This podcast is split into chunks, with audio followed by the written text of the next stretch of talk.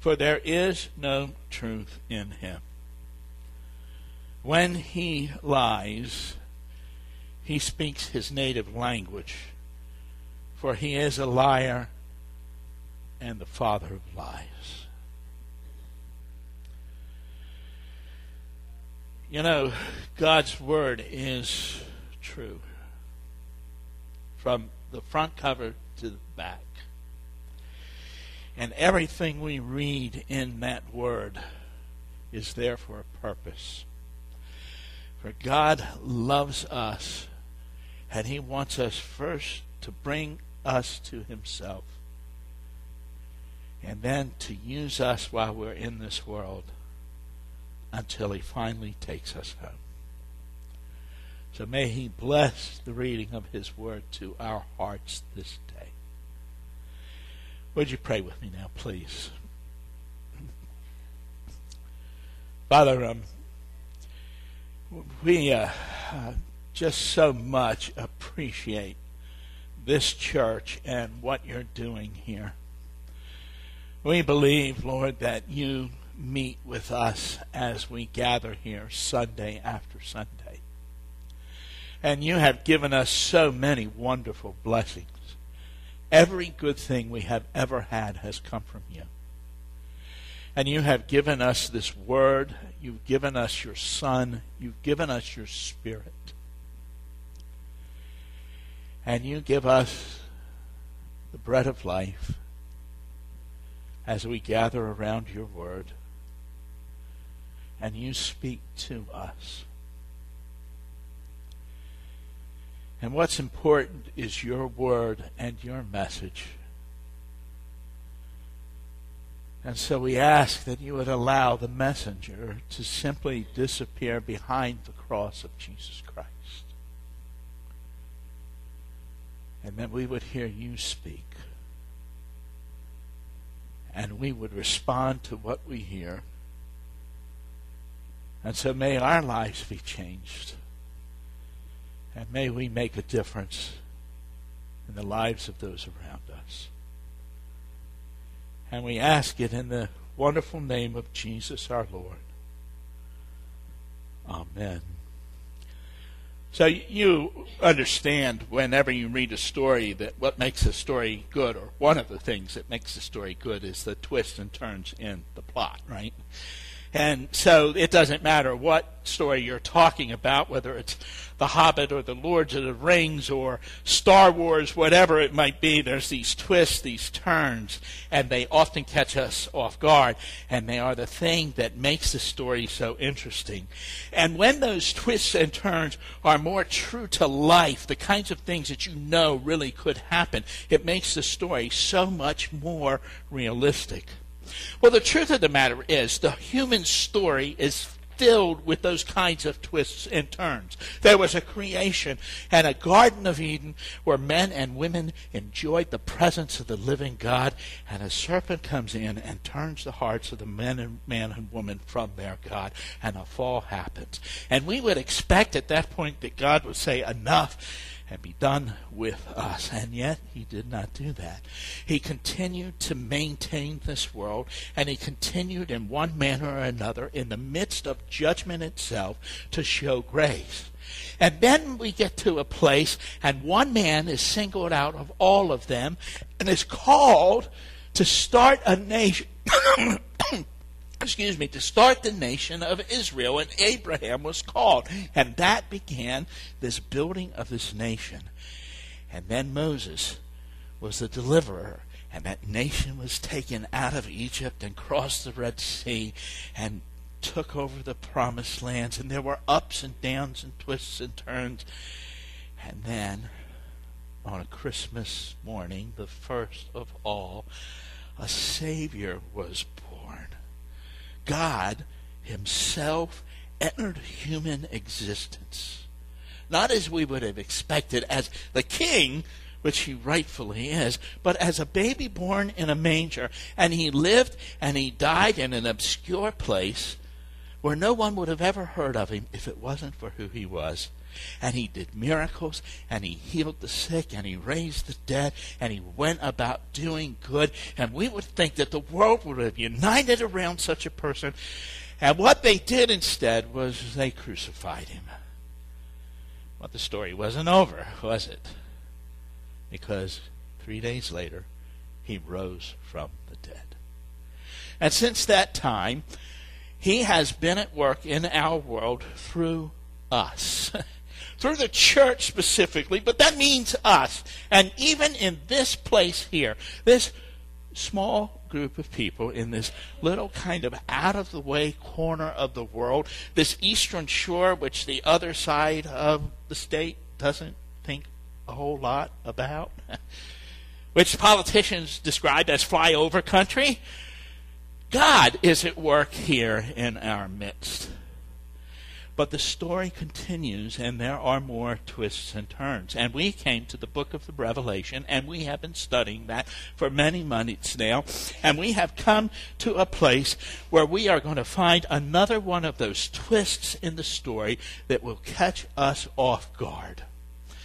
So, the last time we were together, if you'll remember two weeks ago, we talked about the defeat of the Antichrist and his armies. At the next great event in the history of humankind, the second coming of Christ. And at that point, Christ does come back, he returns, and he defeats the forces of evil. And that battle is summarized almost as briefly as that in the book of Revelation. If, if, we were writing that story, if we were writing the story of that battle, we would spend a great deal of time and go into a great deal uh, into great detail telling exactly how that battle unfolds. In fact, whenever it is written about by humans, uh, just everyday, ordinary kind of people who decide to write about things like that. Much more is said than what we find in chapter 19. You see, we're fascinated with the battle and it appeals to our curiosity. While the Bible itself really focuses on something different. It focuses on the thing which is really important, and that is the victor of the battle, the one who wins it, which is Jesus Christ, and then what follows that victory. Now, that conflict itself occurs at Armageddon, and that term Armageddon is certainly a biblical term, but it's also entered our vernacular as the larger culture, and it's used to refer to really any dramatic and catastrophic, catastrophic conflict uh, that will likely destroy the world or almost destroy the world or to bring to the end the human race or come really close to doing it anyway. And so we have terms like nuclear Armageddon. And yet, most people still realize that it has a specifically Christian meaning. And most still understand that it comes from the Bible. And, and in that context, when people think of it in that way, they think of it as the final battle between the forces of good and evil. Even Christians tend to think of it in those terms. And yet, that is not quite true. It's not the final battle between good and evil. There is one more war to be fought. And that battle of Armageddon is fought, as we said, in chapter 19, which we looked at two weeks ago, and we've noted that, and that chapter tells us about it. We know that Christ wins the victory, and we're told that at that point the Antichrist and the false prophet, well, they're thrown into the lake of fire. And it's not until chapter 20 that we learn what the fate of Satan is. And Satan wasn't cast into hell as we might have expected it. Instead, he was put into prison. And again, chapter 20 is what tells us about that event and a whole lot more. So I want to invite you to uh, join me, please, once again in the book of the Revelation, the last book of the Bible.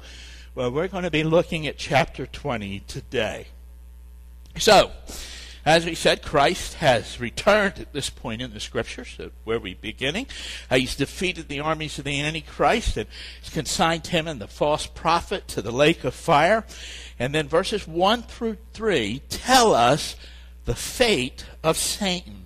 And that is, he's simply locked up in prison. And so we read there, I saw an angel coming down out of heaven, having the key to the abyss and holding in his hand a great chain. He seized the dragon, that ancient serpent who is the devil or Satan, and he bound him for a thousand years he threw him into the abyss and locked and sealed it over him to keep him from deceiving the nations anymore until the thousand years were ended. And we're going to stop reading right there for a moment.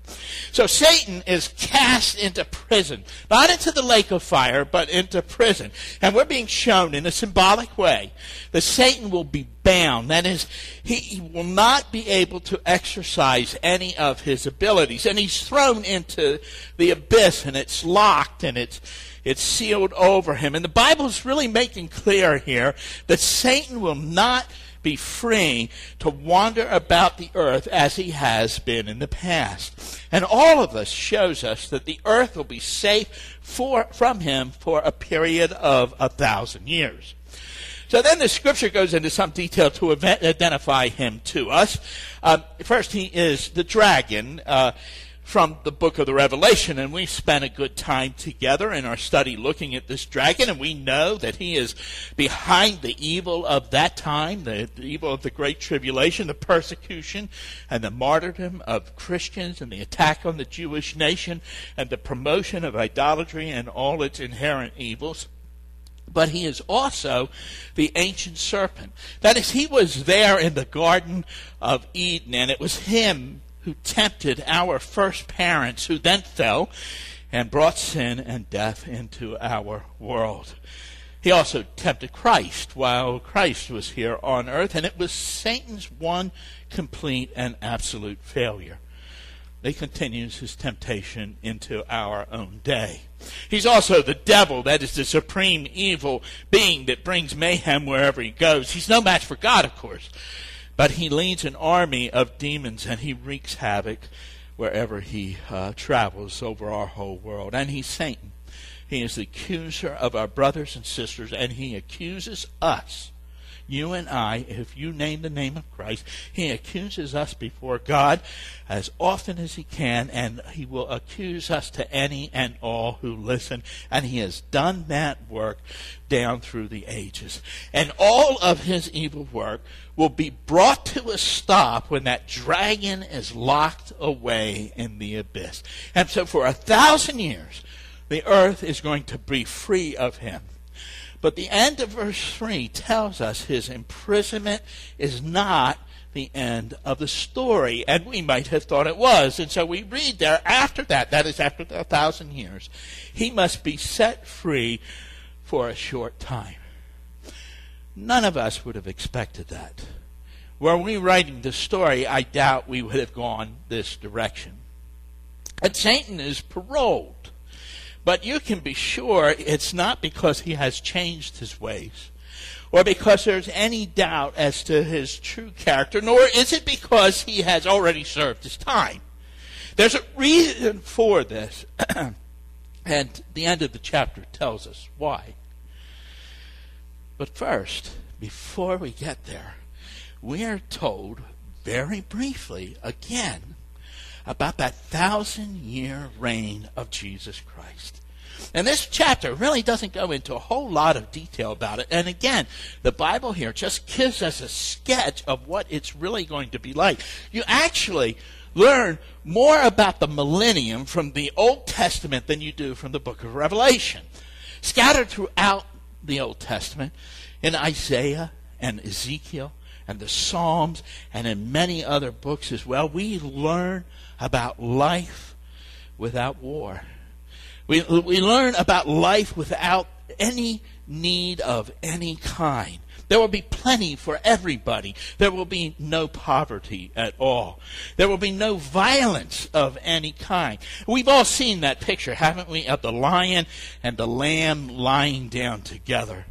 And maybe you've been told that that picture isn't accurate, not quite accurate. You've heard that it's actually a calf that lies down with a lion. Well, so be it. But in a larger sense, it is accurate. Because calf or lion, either one will be safe from the tooth of the uh, lion at that point. The millennium will be everything and more than humankind has only ever dreamed of for thousands of thousands of years, for many millennia. Revelation focuses on the millennia, though, in really a quite different way. And part of that focus, it tells us who is in charge at that time, and it also tells us what they will be doing. Of course, we know, don't we, that Christ is in charge at that time, uh, but we also understand that we serve with him. And so we read in verses uh, 4 and following, it says, I saw thrones on which were seated those who had been given the authority to judge. Now I'm going to stop right there again for a moment. See, the authority to judge means that they will rule, and we understand that they rule with Christ. And the ones who are seated on those thrones are the resurrected followers of Jesus Christ. And that includes all believers who are still alive when he returns, those who don't taste death, but who are changed in the twinkling of an eye. And the end of this passage makes that clear, but we know from many other places in the scripture that Revelation itself uh, tells us, even back in chapter 3, that in one of the seven uh, letters to the churches, we're told that those who overcome, and that is all of us, we're Christians, we will share in God's rule. And that's where we are here. We will share in that rule. Now, before any more is said about the millennial reign in this vision, it, it, reminds us of the martyrs and, and that they too are going to be there. So we continue reading. And I saw the souls of those who had been beheaded because of their testimony about Jesus and because of the word of God. They had not worshipped the beast or its image and had not received the mark on their foreheads or their hands. So they came to life and reigned with Christ a thousand years. And so those who suffered in this way, uh, who, who, were martyred because they stood for Christ, are singled out. And, and again, uh, we're giving only the briefest amount of information, but, but these are really the great of the great. They wear another crown one that is reserved only for the martyrs. They have not been forgotten, and they will reap the reward of their faithfulness in the face of death. So the martyrs are raised, but all of God's people were there. And verse five, as verse 5 demonstrates, and so we read there, the rest of the dead did not come to life until the thousand years were ended. This is the first resurrection. Blessed and holy are those who share in the first resurrection. The second death has no power over them. And again, I'm going to stop right there. See, that first resurrection is the resurrection of the believers. All others will not be raised until the end of the millennium, and their fate is told at the end of this chapter, and we're going to get there soon enough. But those of the first resurrection are God's people who are blessed.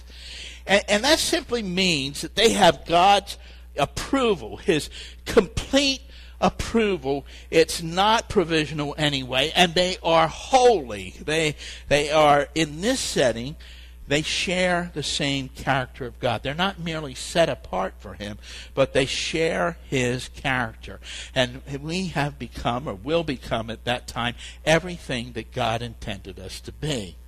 And so that's who will be ruling for that thousand year period. Christ will be present with us on earth.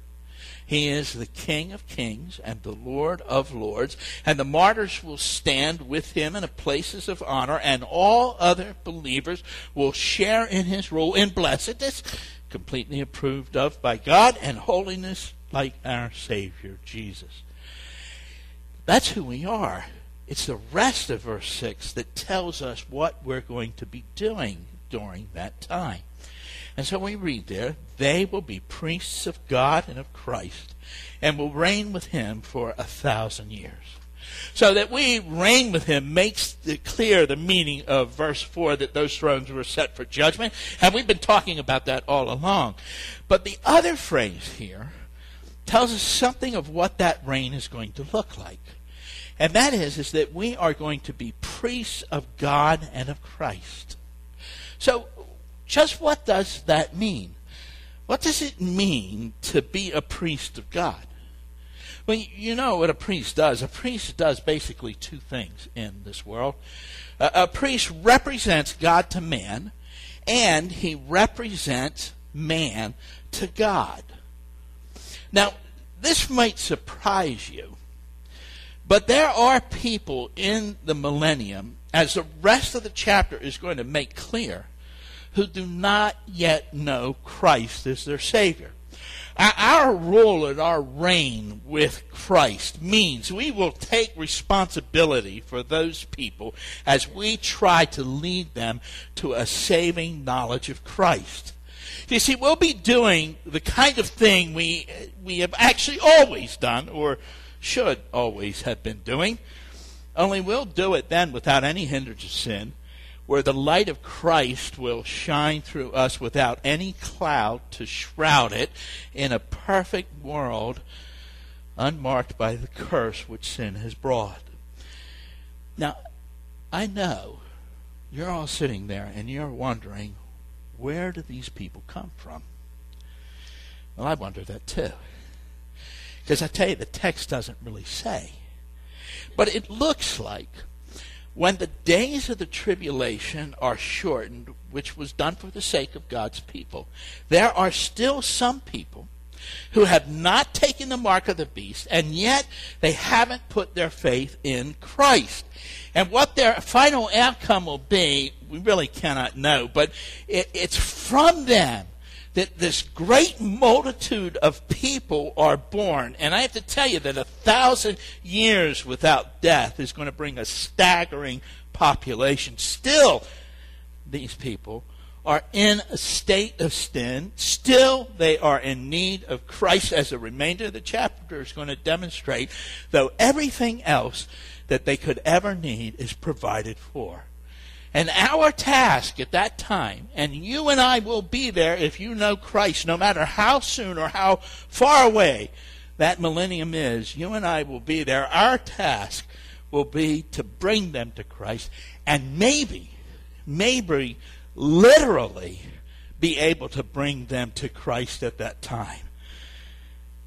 But the sad thing is, is not everyone comes.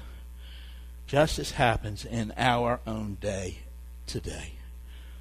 Which brings us back to Satan and his final trick.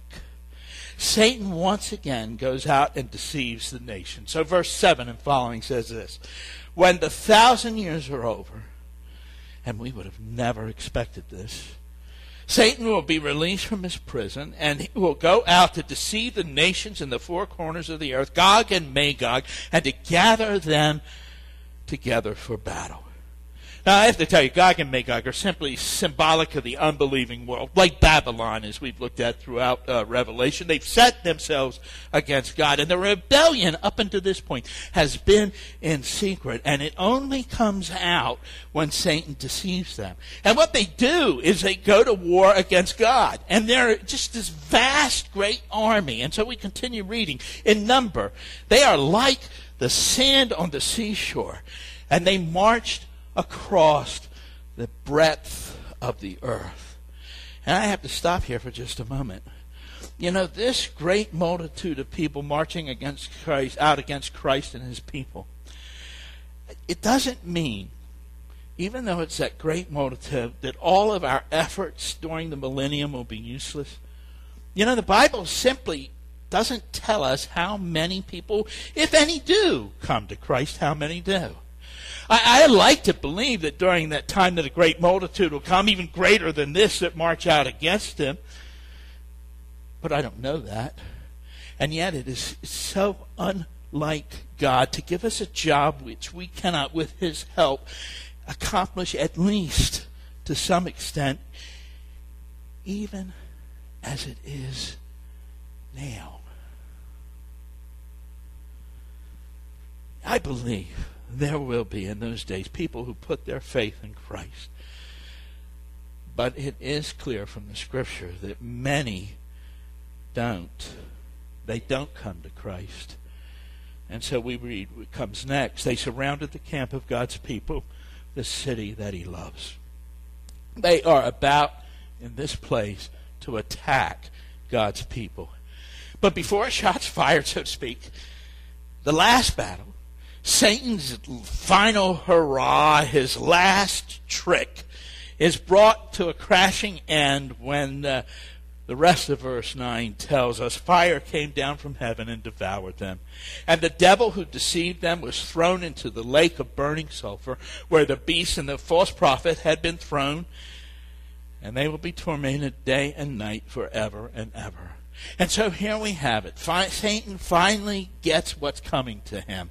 He's joined the Antichrist and the false prophet, and he will never get out again. And there is no escape for those people who find themselves in that awful place. And that brings us to the last part of the chapter the great white throne judgment. And it is awfully sad and somber and frightening passage. Me read in verse 11. Then I saw a great white throne and him who was seated on it. The earth and heavens fled from his presence, and there was no place for them. Now, only those things which are living and eternal are left. Know, all the gold, all the silver, all the houses and the lands and the things which this world covets so much, the power and the fame, it's all gone. Only things which are left are those things which are living and are eternal. Verse 12 And I saw the dead great and small, standing before the throne, and the books were opened, and another book was opened, which is the book of life. The scene for judgment is set here. The drama of the moment increases. The earth and the heavens are gone. There's only the great white throne and the one sitting on it who holds in his hand the fate of everyone there. And the books are weighty tomes, and everyone here and everyone there knows the kinds of things that are written in the in them. And we continue reading. The dead were judged according to what they had done, as recorded in the books. And the sea gave up the dead that were in it, and death and Hades gave up the dead that were in them, and each person was judged according to what they had done. You know, we're being told that those who don't belong to Christ, no matter where they are, in the sea or in Hades or in the grip of death, will stand before Jesus Christ and all of them will be judged for what they have done. See, the book records the things they did while they were alive on this earth, and the judgment is based strictly on their own merit. And you and I know, don't we know that no one except Jesus Christ ever merited eternal life? And their doom is just about to fall. But before it does, verse 14 tells us just a little bit more. Then death and Hades were thrown into the lake of fire. The lake of fire is the second death. Everything which has to do with sin is cast into that lake of fire, which is a second and final and eternal death. All which is evil is going to be banished from God's kingdom forever. And before that final disaster comes, one last check is made and when that fails, well, it's all over. Verse 15, we read this Anyone whose name was not found written in the book of life was thrown into the lake of fire. The end of the wicked have come. the story of the righteous goes on in chapter 21 and 22 and forever, but here the sad story of our sin has finally been brought to a close, and the unbelievers are shut out from the presence of God. God from whom they have turned their back on all their lives long, and they have finally got what they wanted a place where God was not. And they will find it a burden too big to bear. All that's left after they're gone is everything worth having forever and ever.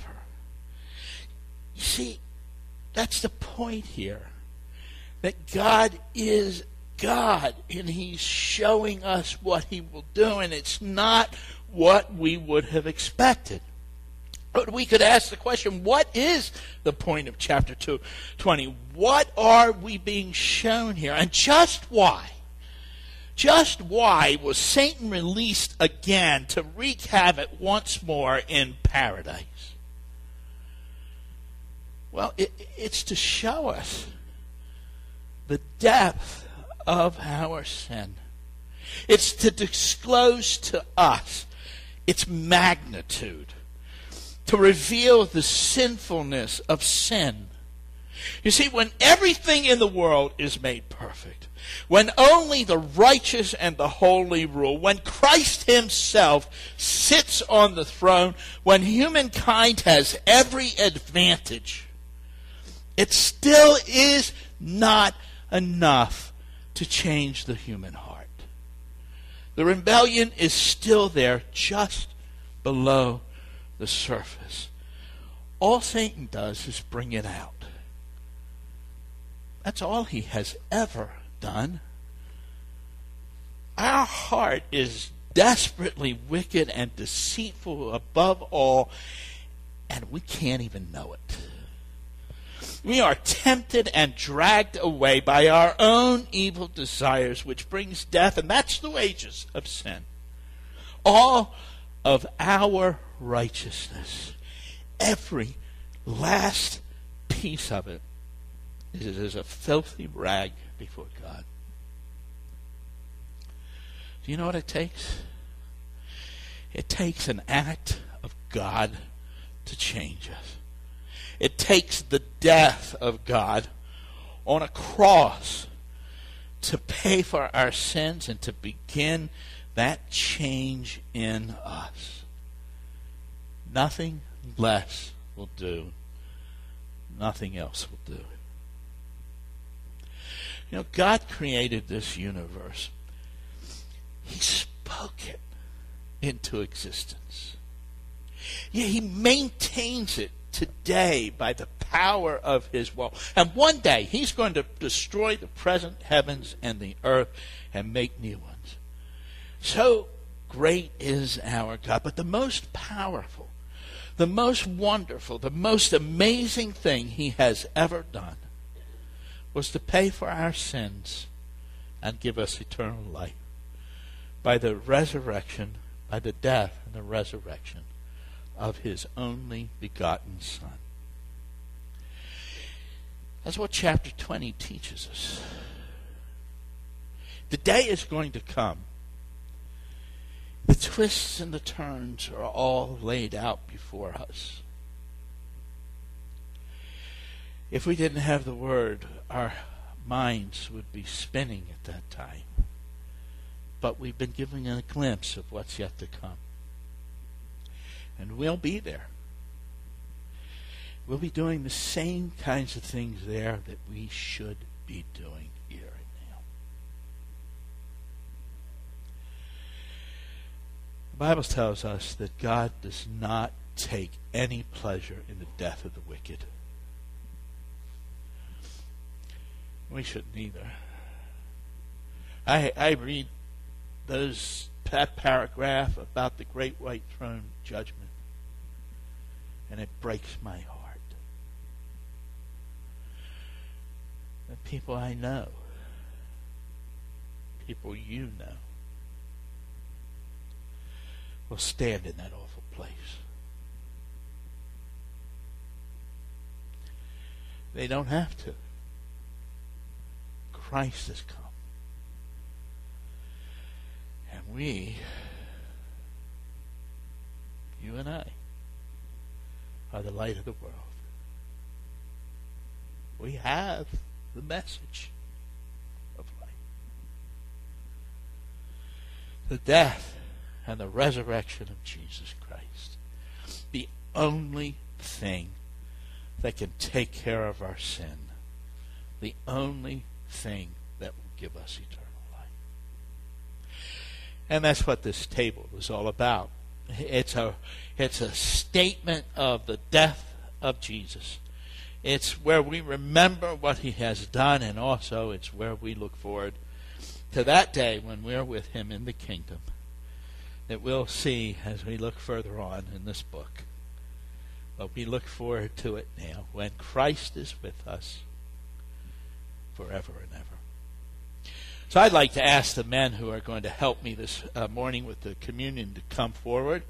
And as they do that, I, I would just like to uh, remind you of some things. And maybe if you're here and you're new um, uh, to our congregation, to uh, let you know that um, if you are a follower of Jesus Christ, if you have really put your faith in Him, then we invite you to participate with us in this supper.